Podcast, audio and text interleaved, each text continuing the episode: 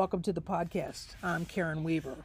This week, the Supreme Court ruled unanimously that the NCAA was in violation of antitrust laws with its rules surrounding athlete compensation, specifically around limiting athletes' educational benefits. My guests today are two UCLA Bruins who have been working on different paths, but both played significant roles in the outcomes of this case. Today I'm joined by Ramogi Huma and Makan Delrahim. Ramogi is the longtime executive director of the National College Players Association, a group that has worked for over a decade to bring the rights of college athletes to the forefront in NCAA decisions. He has worked, worked tirelessly with state and federal legislators to bring about lasting change when it comes to athletes receiving the same rights and privileges as other students on campus, while strongly advocating for their mental and physical health and well being. Makan Delrahim returns to the podcast as an adjunct professor of law at the University of Pennsylvania. Prior to this, he was the United States Assistant Attorney General in the Department of Justice, where he specialized in antitrust issues. Makan developed the government's brief in the NCAA versus Alston case that was eventually argued at the Supreme Court by the acting Solicitor General of the United States. I am thrilled to have them both here, as they both bring a very unique and personal perspective to this case. Welcome to the podcast, gentlemen. We're so glad to have two UCLA Bruins here, one of the most storied athletic programs in college sports history. How long have you both known each other? Trying to do the math. What, what do you think, Makan? I, I think it's been at least 10 years. Probably about 10 years ago when you came and uh, we had met, but then I asked you to come and uh, guest lecture a course I was teaching at Pepperdine University. That's right. That's right. It always comes back to the classroom, doesn't it? I think that's where some of the best discussions happen. And uh, now this uh, Supreme Court ruling has burst onto the national scene. We have a lot of uh, competing narratives that are going on out there. But I want to first talk, start talk about the history of, of you each coming to the table. And Makan, I, I wanted to say that you bring this interesting, I just read this on your Wikipedia page, which I was really surprised about, that you shepherded Neil Gorsuch, Supreme Court Justice Neil Gorsuch, through his confirmation process. Tell us about that and tell us about your understanding of Gorsuch's thinking in authoring this ruling. Well, I had the great honor uh, to do that from one of the first things I did uh, about four, four and a half years ago is I joined uh, the White House counsel's office uh, with the task of helping the the, uh, the counsel's office in the confirmation process of uh, now Justice Gorsuch. I had known uh, Judge Gorsuch, and before that, as an, as an attorney in Washington, D.C., he was one of the finest uh, trial lawyers at, at extensive experience in antitrust law. And I'd also gotten to know him at the, at the 10th Circuit Court of Appeals where he was serving as a judge.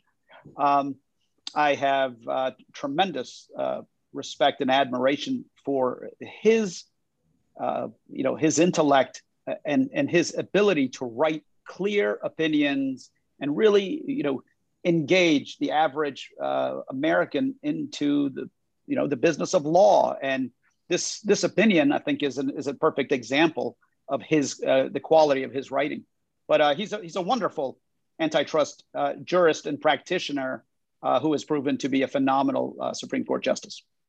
So, were you surprised that he took the lead on writing this?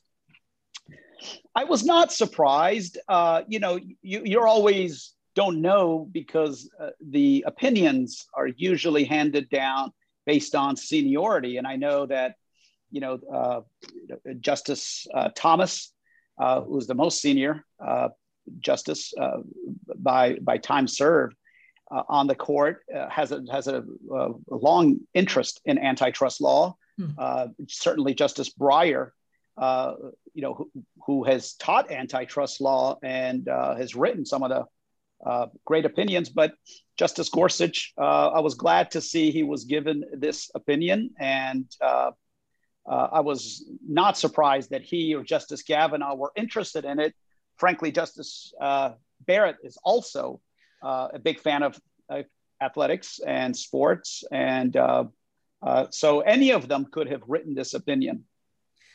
you know, maybe because I know the subject matter a little bit better than some of the other antitrust cases that are out there, I found it the writing compelling. I thought it was an easy read and and certainly gave a good narrative. And I don't know if that's that's typical of Gorsuch's uh, writings that you've seen in the past or atypical.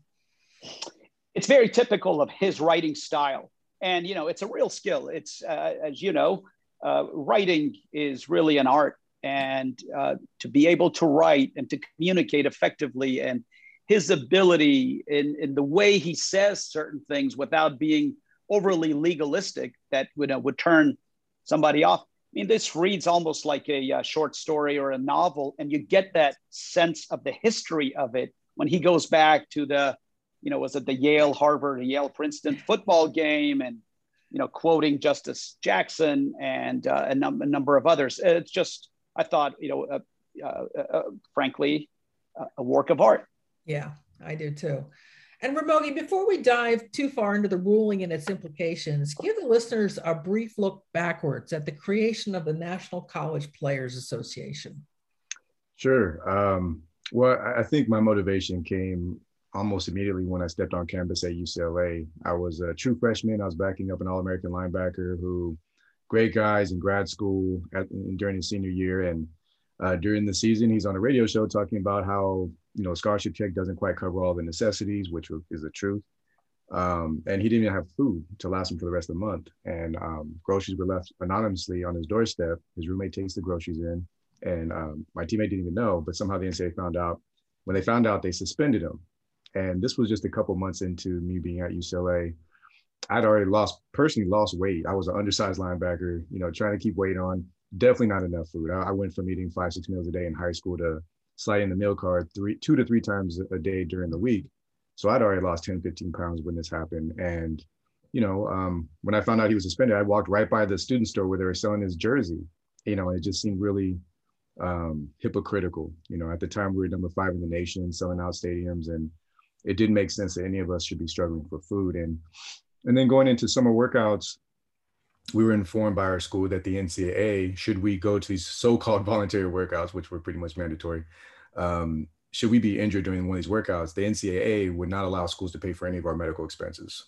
And we had a number of athletes who didn't have medical insurance. And to me, it made no sense why all of us were sitting there quietly just taking it when truly the players, if we can channel the power, we'd be able to wield it and, and try to make a change. So um, a couple months later in the, in the um, at UCLA started a student group um, at the time was called the Collegiate Athletes Coalition. Now it's known as the NCPA, uh, nonprofit advocacy group. That's really fascinating. So let's dive a little bit into uh, the interesting parts of this case. One of the things that really fascinated me was that the government actually played a role in this case via the Solicitor General and the Antitrust Division. They participated and presented oral arguments. So Makan, how or why did they get involved in a private case like this? Tell us about how that came to be, and then what was your take on the final argument that the Solicitor General made back in October?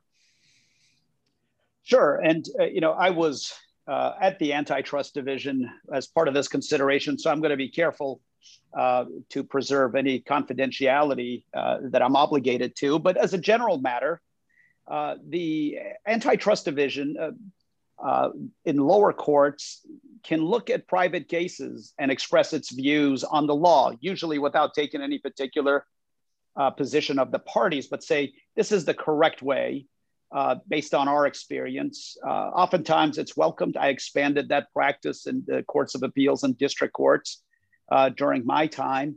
Uh, often the Supreme Court asks the Solicitor General that represents the government in the, in the Supreme Court uh, for its views. It even uh, asks the views of whether or not they should take the case in this, you know, grants what's called certiorari to review the case in the first place.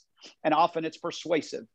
Uh, in this particular case, uh, the, the government, um, like a friend of the court, they call it amicus, uh, like there were many others. There were players associations, the collegiate players, NFL players. Uh, the government did file a brief uh, this had happened uh, shortly after I had left. So the acting solicitor general uh, and the antitrust division, you know, they work uh, together as, uh, on this, and they submitted a brief, which I thought was a very strong position and an accurate reflection it largely, you know, followed the legal positions of the plaintiffs in this case.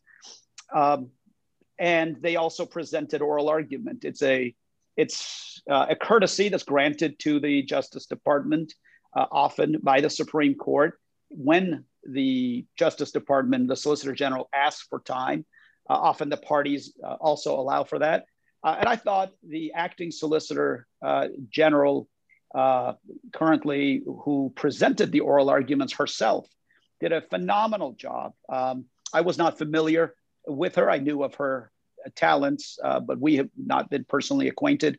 Um, and I thought it was just one of the uh, more powerful uh, arguments. But but both litigants, you know, both Mr. Kessler uh, and the NCAA presented uh, good oral arguments in this case. But the Justice Department uh, had a role to play. I was glad that they did, and I'm just glad to see that their views was unanimously adopted by the Supreme Court does the Solicitor General play a role in many antitrust cases, or is it mostly about what ca- what the case actually is? So the Solicitor General plays at the Supreme Court. They also have to approve at the courts of appeals when the antitrust division or any of the other divisions, criminal division or uh, tax division, file uh, in any of those cases. The antitrust division, just because of the nature of the common law um, and the highly technical nature of antitrust law uh, has rep, has filed more amicus uh, briefs, uh, but I would say in almost every or nearly um, every antitrust case taken by the Supreme Court, and the Supreme Court takes, you know, maybe on average, you know, one uh, you know, or one every couple of years, uh, antitrust cases at the Supreme Court but I can't recall one where the Solicitor General has not been involved, mm-hmm. uh, either by invitation of the court or uh, by its own request. Oh, that's interesting. I really had no idea that, that they played that kind of a role in cases at, at, at all those levels, not just the Supreme Court, but at the circuit court level as well. That's pretty fascinating. So on the other end of it, we have the one side, which are the arguments, and on the other end, we have regular meetings, Ramogi, that you've been doing now with federal and state legislators, arguing for an outcome similar to this one. In fact, I wouldn't be surprised if you got an apartment in DC. You were probably in DC so much. Um, tell us a little bit about that journey and how you felt uh, ultimately when you heard the news yesterday. But I'm really interested for our listeners to hear about the work that you've been laying the groundwork for this. Sure. I, I, mean, honestly, it's, I'll try to make a long story short. Um, but, you know, really it started back in 2003, start, starting to talk with lawmakers. And it had to do with the NCAA's restraint on trade. You know, uh, like I was saying earlier, my teammate, we're on a quote unquote full scholarship that the NCAA capped below the price tag of the school.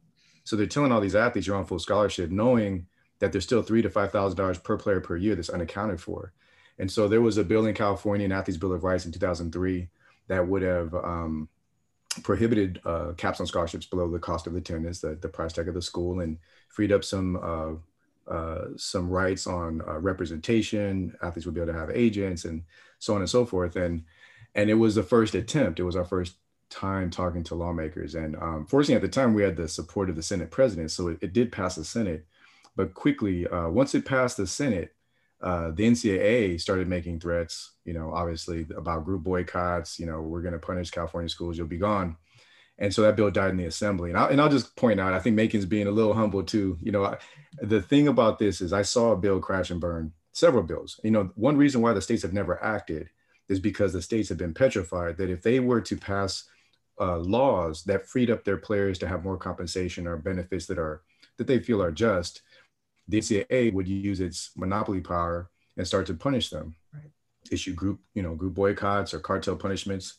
And so the same thing started happening a couple years ago with SB 209, which is the uh, Fair Pay to Play Act, the name, image, likeness bill in California. California was the first in 2019 to pass this.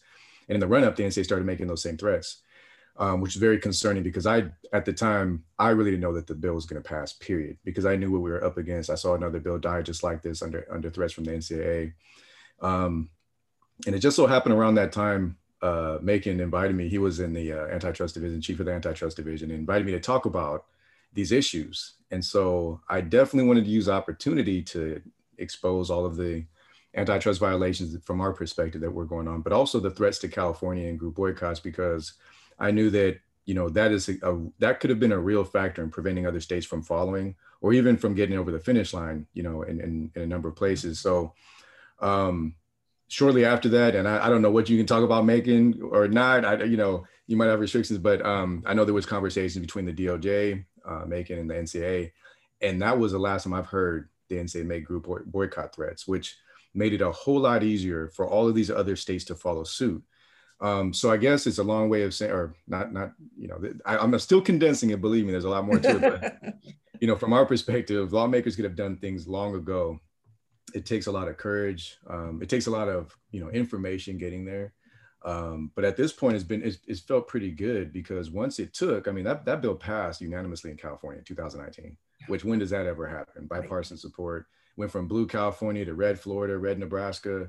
It didn't matter. And now we have 20 states um, and members of Congress uh, talking about freedoms that should be coming to college athletes. And um, I think the reflection of the Supreme Court, a 9-0 decision, you know, uh, you know, yeah. we can we can read all day long about how divided the Supreme Court is on, you know, on, on partisan lines and everything else. But to get a 9-0 decision to me reflects how exploitative, how blatantly exploitative this system is uh, to the point where it doesn't matter about party lines. Um, and I think that was very encouraging, but it's been a long road. As I mentioned, that was from 2003 to 2021. Yeah. Um, it's, it's just a shame in between so many athletes that have been denied uh, just basic freedoms.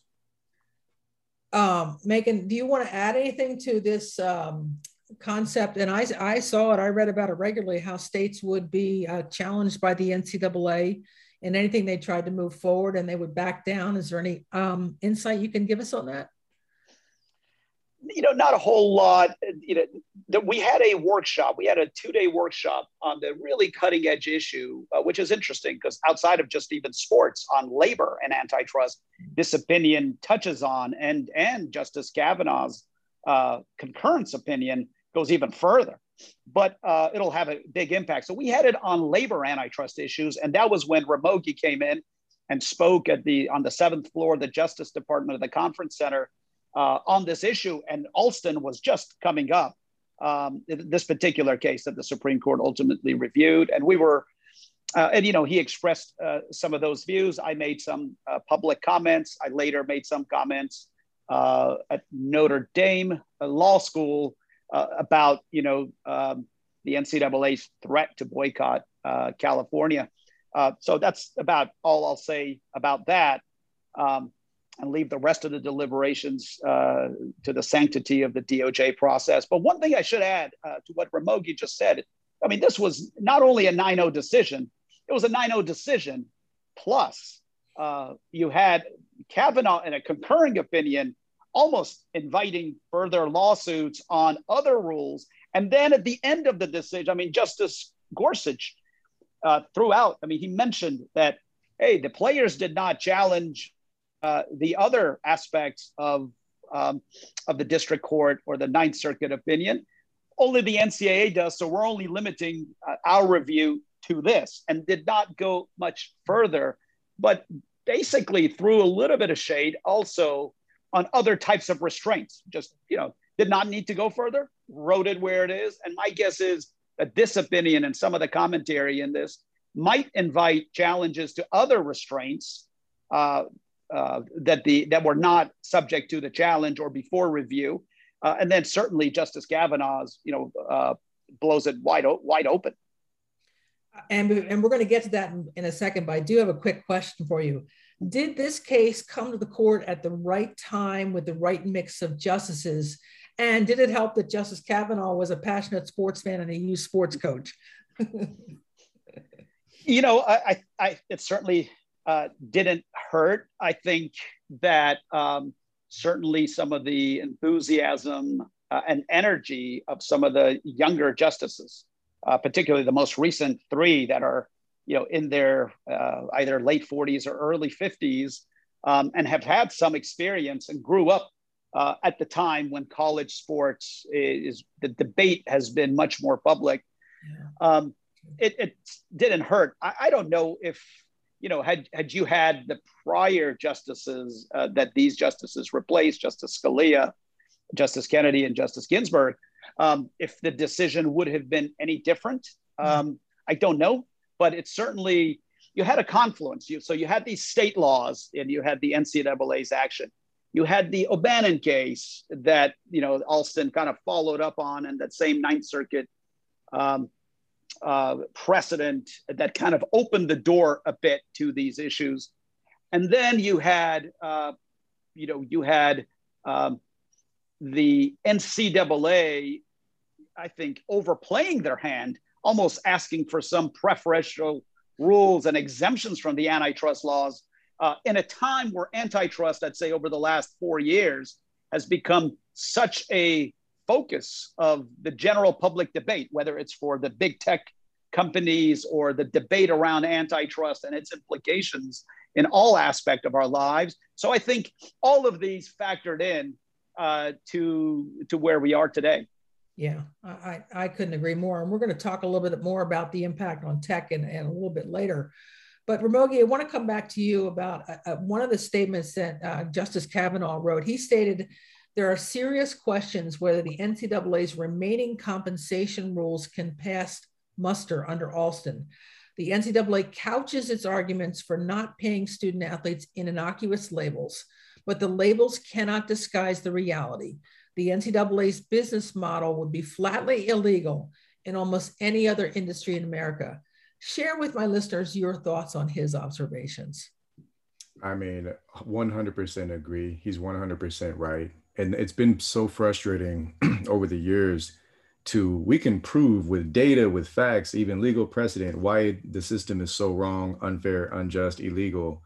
But yet it seemed like lawmakers too often would look, look the other way. Courts you know you mentioned the o'bannon case Makan and um, it was one of those things where we felt like we won but we lost at the same time because essentially the court said yes this is absolutely illegal um, they have no business, you know, they have no power to cap compensation and to limit athletes in this way. Congress has never given them an antitrust exemption. They're absolutely guilty, only to say that, but the remedy is going to be we're going to lift that scholarship up to the cost of attendance and that's it, which again, we've been fighting for for a long time, but that wasn't an appropriate remedy. And so, since the Ninth Circuit, in our opinion, failed to bring justice, that's why we backed the California bill. California lawmakers did what the Ninth, Ninth Circuit should have done and they mm-hmm. opened up NIL rights completely, pretty much, and all the other states followed suit, and here we are. But it's time and time again where college athletes have been. We expect the schools and the NCAA to to um, you know bend over backwards to protect their empire and monopolize players' money, and they'll call it amateurism. They'll say student athletes instead of college athletes, and they use these words, and then in turn the courts have too often played to those words and deferred to the NCAA. So this this Supreme Court decision is huge, you know, and it absolutely does pave a way for future challenges, but also, and that's just legally, but politically. So when you asked about talking to lawmakers, now that empowers us to talk to lawmakers and say, see, it's unjust, it's illegal. So let's craft a way. It's up to us to craft a way to to create a system that's more fair. Otherwise, yeah, you are going to end up in the courts, and the courts are just going to say yes or no, and then you're going to be left to a system that just you know has no structure to it. Why not let's be thoughtful about it and treat athletes fairly? And that's our pitch. You know we mentioned before we have a california bill right now that would actually open up compensation for college athletes based on their fair market value. And that's our pitch is look this is unjust illegal. California can is free to do what it wants. And now with this opinion even the court the supreme court saying that the ncaa doesn't have a monopoly here. And, and i think it frees people up to think okay if it is up to us do we agree with the situation that's going on in California or in our respective states? Um, and I think we, we can blaze another trail. Just follow, you know, follow the path that um, the name, image, likeness bills have followed. If we know if one state opens up compensation, that the others will follow, and at that point, college athletes will have more more justice. It's such an interesting conundrum, and you, you think about higher education as as the on one hand, the NCAA doesn't have any competition because they really control the marketplace. But on the other hand, you look at the NAIA and what has happened to them this year, they've allowed NIL legislation to happen and the world hasn't fallen off its axis. So it's remarkable how much of a big deal the sky is falling, the sky is falling, that NCAA leadership screamed about this. I almost feel like even today, they still feel like the sky is falling. They have no answers for this, Ramogi. What are your thoughts about this? Well, I think, you know, one thing I said immediately after the passage of the SB 209 in California was either the NCAA is going to uh, grant athletes all the rights that California just uh, adopted, or it's going to become irrelevant. And it's become irrelevant on name, image, and likeness. The states have taken control, which is great for college athletes. Um, and yes, that'd be great for Congress to, to get involved if it's going to actually uh, grant those same freedoms nationwide and address some other issues like health and safety. Um, but if Congress is just going to do the NCAA a favor and roll back freedoms, then Congress need not get involved. That's our message. Let the states have at it. Um, and it's interesting, some of the NCAA, you know, now they're scrambling after yesterday. You're seeing some of the, you know, their reaction, and some of the conference commissioners are saying, hey, instead of passing this new NCAA proposed package that would still have draconian restrictions on NIL, we're going to get sued. The, the Supreme Court is signaling we're all going to get sued into oblivion. So why not have no restrictions? Why, you know, virtually no restrictions? Let, let leave it up to the colleges. We'll give them some guidance. And for the most part, some of the guidance would be all right, but some of it, like they still want to restrict boosters. Well, not all the states are doing that. That's not a least restrictive alternative that many of the states have already adopted. So they'll still be sued. But alternatively, it's funny because they, they think that, well, maybe we should do nothing and just postpone but doing nothing is worse than than freeing things up because their existing rules are the worst.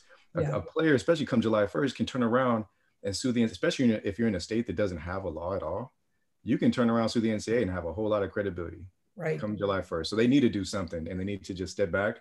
And if they want to play ball and have uniformity, then they need to understand that's going to come with broad-based reforms like health and safety and medical expenses and scholarship protections. Yeah, and and so far we we haven't even begun to, to get into those areas. But I did want to point out uh, Steve Berkowitz in USA Today wrote that so far the NCAA has spent 280 million dollars on legal fees, just trying to to um, protect the status quo.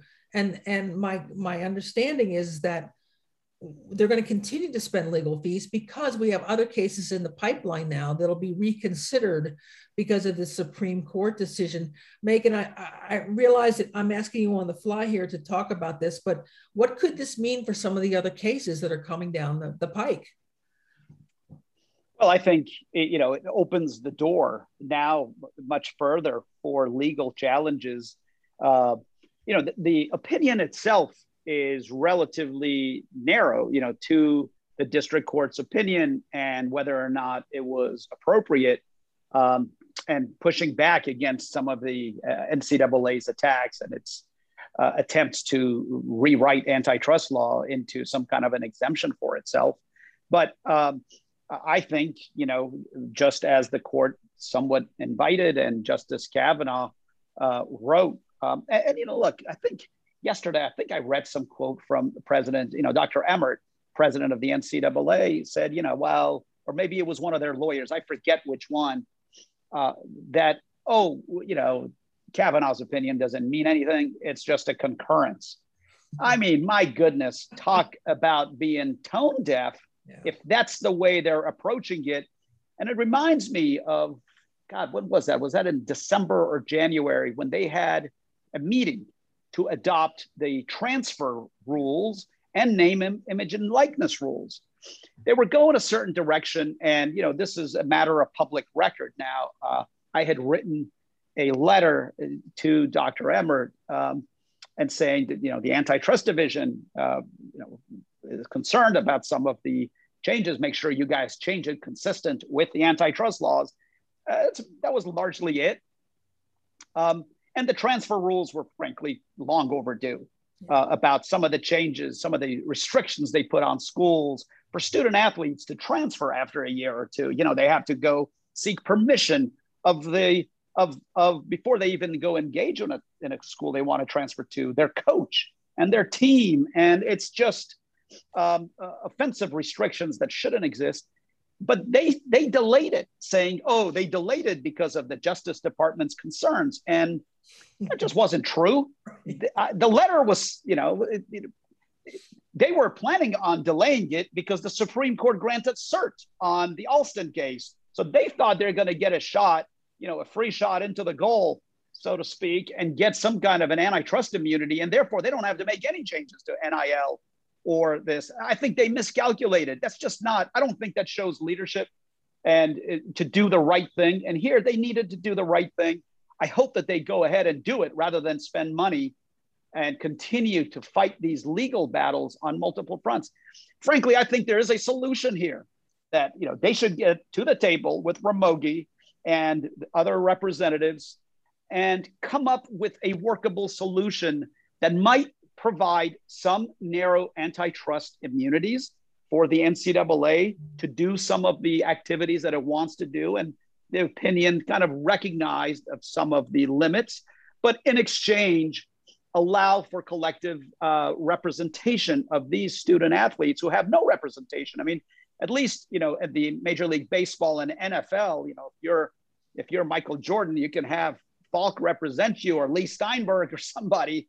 You know, if you're a, an NFL player, these student athletes have no, they have really no leverage. The only leverage they have is their athleticism and the demand for their talents leaving high school. And that's it. But if you can provide health, safety, future education, a number of these, they could come together, have a solution that Congress blesses, and, and a lot of this incremental litigation that's going to drive them, they could put that money to better use. So let me ask you to explain to our listeners another piece of this that I think, uh, because most of my audience are senior campus leaders, presidents, trustees, vice presidents. And so I want to help them understand something. Kavanaugh wrote about price fixing labor is price fixing labor.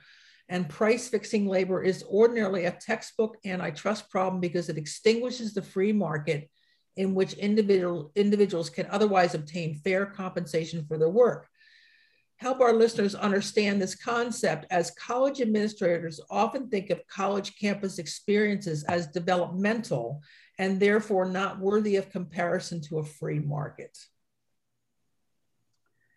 So, one of the, the important distinctions and that has real legal consequences is, is this collective action where you're setting prices uh, you know, for the for the, for the value of anything here, it just happens to be labor, and that's the NCAA setting this collective rule.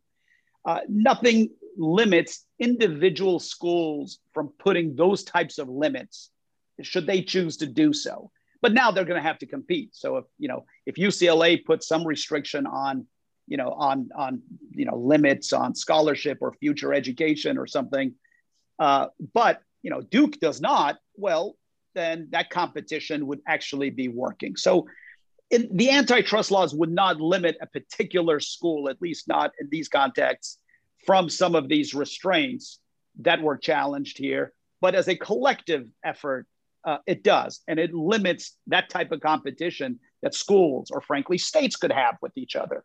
Um, and that's the court, you know, Justice Gorsuch got into it, the basic principles of the Sherman Act is that competition in and of itself is good, regardless of other, you know, good uh, justifications. And he mentioned several past Supreme Court uh, uh, opinions that got into, regardless of what your ultimate, you know, societal goal is, you can't limit competition to achieve that, and you shouldn't.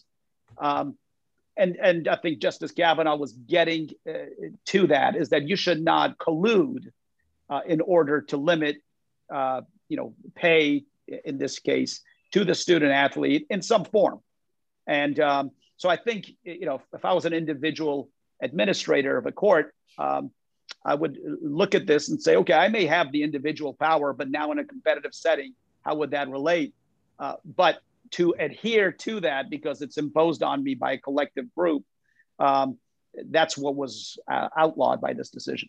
Got it. So Ramogi, back in 1972, the NCAA dictated that athletic programs should be quote unquote self-sustaining. Clearly, that has not been the case for decades, as subsidization of even high-profile programs has occurred quite regularly. Can the NCAA, in your opinion, as it currently is constructed, survive and if not, how should the business model look? Well, for one thing, I'll point out that really any school-based athletic program is typically subsidized, right? So you have high school, community college, the NAIA, you know, even Division uh, three and two. So Division one, there's subsidies as well. I think um, the thing that that kind of gets the question kind of gets to wait a minute what about ohio state's making 225 million dollars should they be charging their students fees to support athletic programs right and the answer is no i, I don't think they should at all. I mean at, at, some point the whole discussion a lot of this discussion and scrutiny is, is because college sports is a big commercial industry and it's pretending it's not. It's pretending it's little league baseball or you know rec, rec, rec league basketball and it's not the case. And so there's equity issues right? But I, I personally think that once you hit a certain threshold, you shouldn't be, you know, charging students fees and and uh, you should be spending responsible responsibly. And I think that's where the issue is: is that it's kind of not a revenue problem; it's a spending problem. You look at Division One, um, and you know it's just ridiculous. You have coaches making millions and millions of dollars, even athletic directors now making millions of dollars. Administrative bloat has gone crazy. I mean, over the last for 15 years between 2003 and 18, um, $5 billion in new revenue, about a billion dollars in new administrative expenses. And there's actually fewer athletes in Division One. People say, what about the non-revenue sports and more money and all? That money's not going to those sports were paid for long ago. Right. So that new money is going into people's pockets. You don't need more administrators for less athletes. You have 1,500 new assistant coaches now over that time period mm. and 300 less athletes over that time period. So the issue is, um, you know, why why are they spinning that way? And if they're spinning that way, why should athletes also be kind of cut out of this? They're going to spin that way anyway. Some of that might as well be flowing to the athletes who are out there putting in the work. So, um, I mean, is it sustainable? It is to the, the degree to which colleges are fine operating this way. But what was interesting is in the hearing last uh, year in the Senate, I was in a, I think it was the chancellor of Wisconsin, and they were, and she was talking about um, college coaches, you know, and how the runaway expenses are on their salaries, and that they're helpless to stop it because they feel like they have to compete, right? And um, she said she'd be in favor of capping coaches' salaries. And you know, if you're talking about caps and things like that, right now players are subject to a cap, right? You have until this Alston lawsuit zero dollars basically over the cost of attendance. Um, even third party, you know, that's going to start to change in July 1st on third party name, image, or likeness and even in scenarios where you say players should be paid, you're still talking about some kind of cap, typically, but you're not talking about a cap on spending. And you know, from my perspective, even if players get paid, they're going to be capped. And if players are going to be capped in some way, then so should uh, coaches, and so should spending on facilities and administration. Anything, if this is about a competitive advantage or trying to reduce competitive advantages, then you got to have revenue sharing and you got to have caps. You got to make sure every team in a division it has about the same budget. College sports isn't going to do that because the power schools don't want that. They're winning. So I think there's just a lot of hypocrisy in the system. I do think it's, it's, it's it is sustainable. It's going to go on, but it's just going to be more and more excessive expenditures um, that are pretty blatant. And, and hopefully it changes to where it's not coming from the student fees at the very least. Yeah, at the very least. Uh, Makan, I want to talk about a subject that I know uh, you're very passionate about and I enjoy immensely, but th- this idea of the digital entertainment space and distribution models such as Amazon, Apple, Facebook, how might they be impacted by this decision or how might they impact the debate over student athletes in this scenario? You know, that's a, that's a great question. And that's the realities of the marketplace here. Um, Justice Gorsuch, in his opinion, talks about how antitrust, you need to review antitrust based on the current realities of the marketplace and what may have been accurate in 1984. This was in response to uh, the NCAA saying that the NCAA versus Board of Regents decision from 1984 should somehow restrain this court.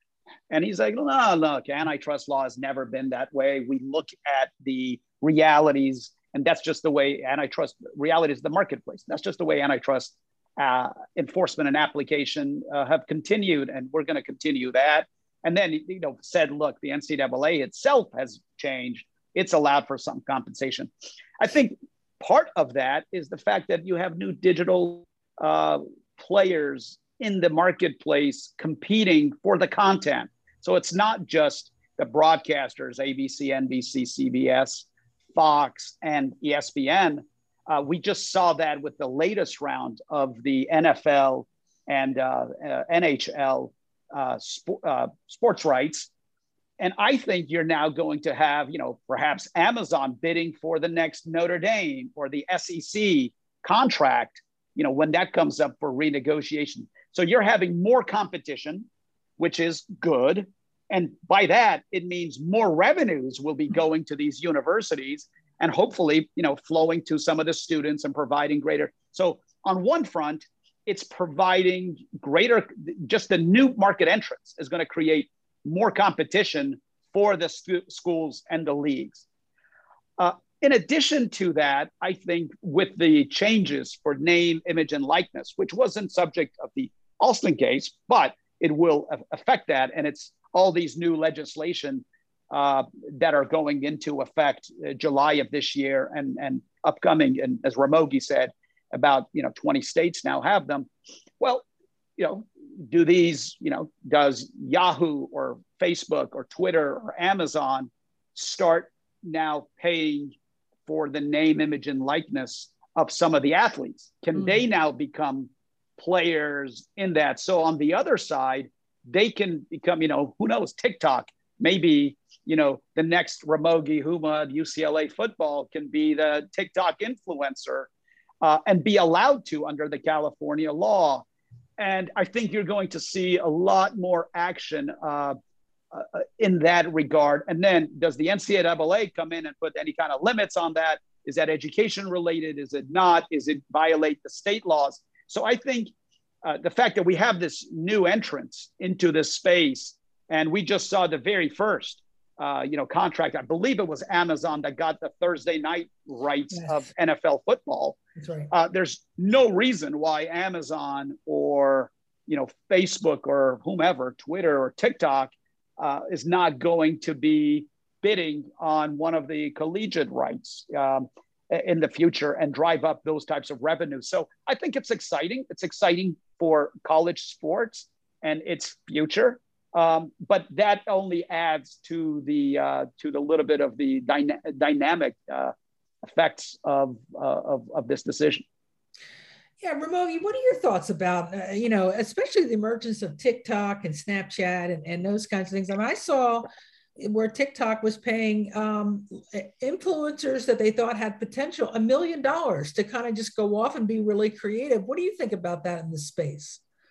I think that's going to be a primary way for some of these athletes to make some money. Um, and especially uh, female athletes. You know, one of the things that um, was mentioned, or there was analysis done during the March Madness tournament, of the the teams in the Elite Eight, men's and women's, of the top ten athletes that have the biggest social media follow, followers, eight of them were women, and this is a pretty standard way nowadays where you can get paid for posting things if you have a lot of followers. Mm-hmm. Um, if you remember Sedona Prince, she's the Oregon basketball player um, who shot the video of the disparity between the men and women's weight rooms this year and really just made a lot of waves and a lot of progress in that discussion.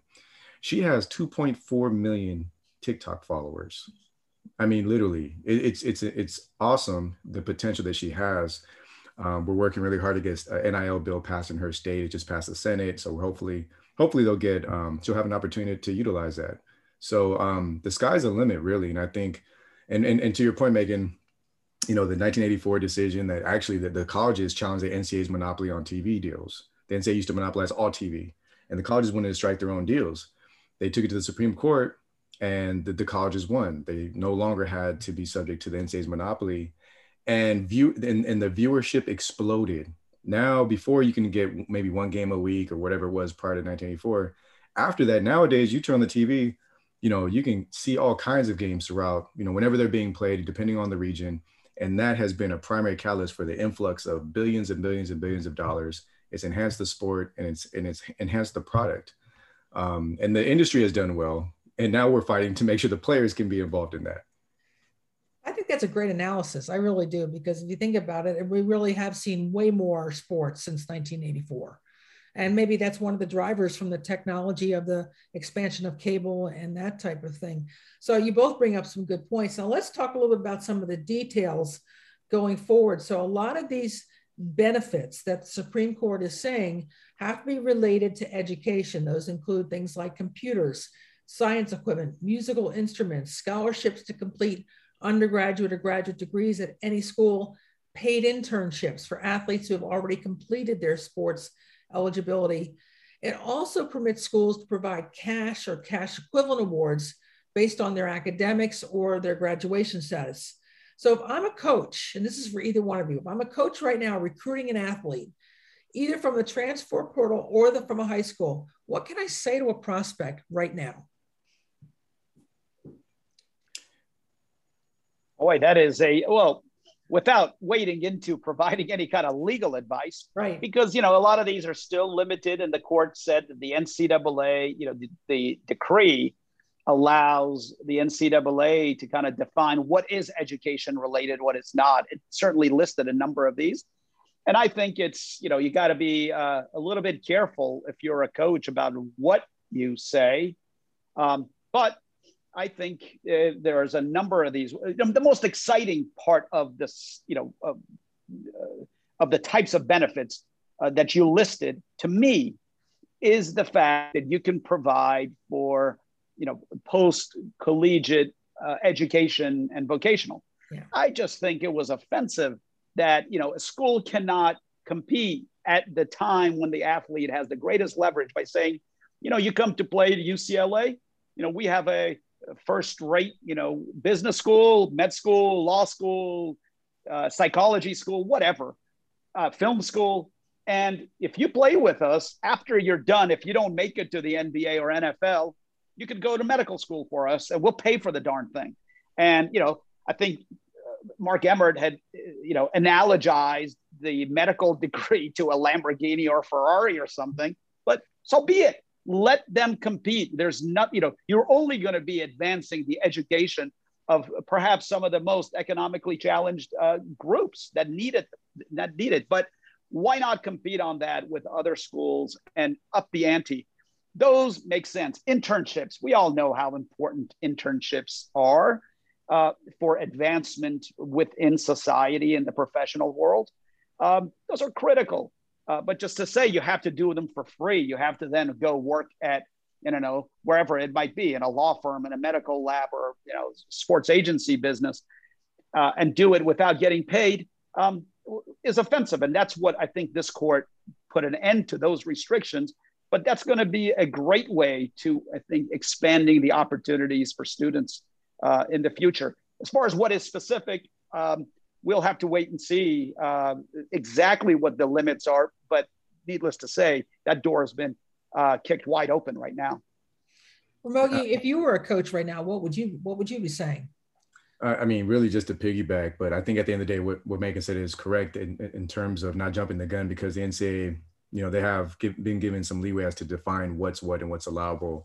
But in that context, the coaches should be preparing packages and you know based on what they can allow to make the best deals for their recruits based on the budget that's allotted to them period. And like like Makan said that could be med school that could be grad school. Um, that could be $5600 or about $6000 now in cash um, in education related achievement incentives right?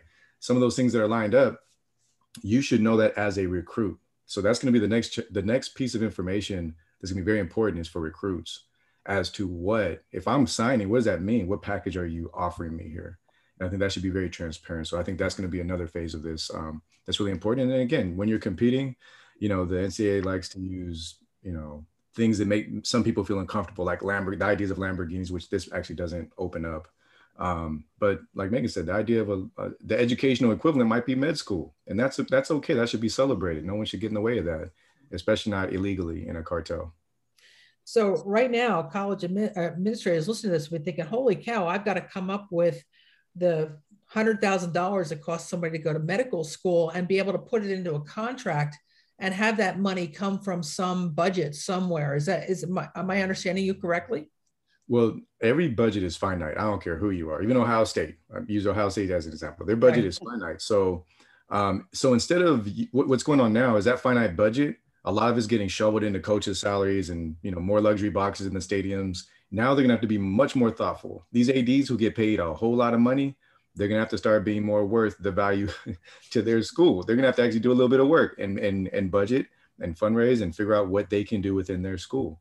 And so, you know, people say, oh, now it's going to cost extra. No, it's going to cost a shift in money. You can't just produce money out of nowhere. So you will be uh, making decisions like, you know, what do I prioritize more? Do I give this coach an extra hundred thousand dollars a year, or do I took that away for med school for that coach to use as a lure for a recruit for med school who's expressed interested in becoming a doctor, you know, interested in becoming a doctor as a recruit. Yeah, I, I absolutely see that. I, I, can imagine I have administrators listening to this going, holy cow, does this all this have to happen now, Makan? Or or do I have some time? Does it go back to Judge Wilkins and therefore we we we can sort of negotiate this at the Ninth Circuit level? How does this work? So you know, from the from the court's direction, it seems like Judge Wilkins will play a significant role. Um, her decree is amendable, and she she invited and welcomed. Look, the NCAA, come and you can modify it if you come up with a definition, and we can modify this decree. Uh, but you can't, you know, place these restraints. Come to us about what it is. Now, I, I do, uh, you know, at, at some level, just from a judicial administration and judicial efficiency, I worry that are we going to have basically a a you know nationwide sports regulator in a federal court in a judge where you know we have some examples of that. The AT&T was broken up and Judge Greene in the District of Columbia until 1996 when Congress passed the Telecom Reform Act Judge Greene was effectively the nationwide regulator of almost every telephone rate over you know telephones being plugged by third parties into the phone system, uh, long distance, local rates. It was just um, an interesting one, but it was the modified consent decree that went on. Uh, the music industry, which I tried, and you know, at the end, ultimately, uh, we did not change. Uh, but the music industry for almost 80 years has been subject for public performance rights, its rates and who they license to under a consent decree with the antitrust division of the Justice Department in Manhattan. So you got two judges, one for ASCAP, one for BMI, determining hmm. uh, who gets licensed and what the rates were. And until a year and a half ago, or until about, well, actually about a year ago exactly, the movie industry, uh, what movies, how they were licensed, uh, could they be bundled together? Could they be licensed circuit wide at the theatrical level was regulated since 1952 hmm. by a consent decree with the Justice Department. Again, another antitrust consent decree also in Manhattan uh, until I moved to terminate that, which got terminated last year. Uh, so you have, and then they become fixed. But look, this is better than the restraints, so that's good. But you don't want to have uh, kind of, you know, I think just free competition would be much better than to have this done. Uh, but it also could argue for uh, a more um, uh, a more efficient system where uh, the players and the the conferences and the NCAA come to a table and maybe seek uh, some kind of a fair uh, federal legislation to address some of these rather than by piecemeal in multiple places where you, you end up wasting a lot of resources on lawyers rather than spending it on the players. Right, right. So let me wrap it up with, with that very comment right there. Ramogi, let's talk about it. Is it time for each of the conferences to form a kind of a collective agreement with athletes, sit down and say, okay, what works best for the Pac 12? What works back best for the uh, Big Ten? It should, should that kind of conversation happen at the conference level versus NCAA? Well, I, I, think, you know, actually, I tried to organize Northwestern football players back in 2014. Um, and it kind of, we made some progress, but then it, it also, the realities of trying to get collective bargaining for players uh, became pretty stark. You know, when each state, we initially won the, the, the, the district uh, ruling um, for the NLRB, and immediately Ohio and Michigan passed laws prohibiting college athletes as employees or, or unionizing those states. So, you know, states can control their public uh, athletes, the athletes at their public schools, the NRB, um, who actually uh, was a lot more conservative than what this conservative Supreme Court was. People are kind of shocked. Well, how's it 9-0 over here? The Supreme Court gave uh, athletes a fair shake, and they and they won. The NRB didn't. They refused to rule, and it kind of ended. So you you know you kind of don't know in what framework this could actually work out. College athletes are cr- spread across the whole nation. There's states that govern public school athletes, which are the majority, for instance, in Division One.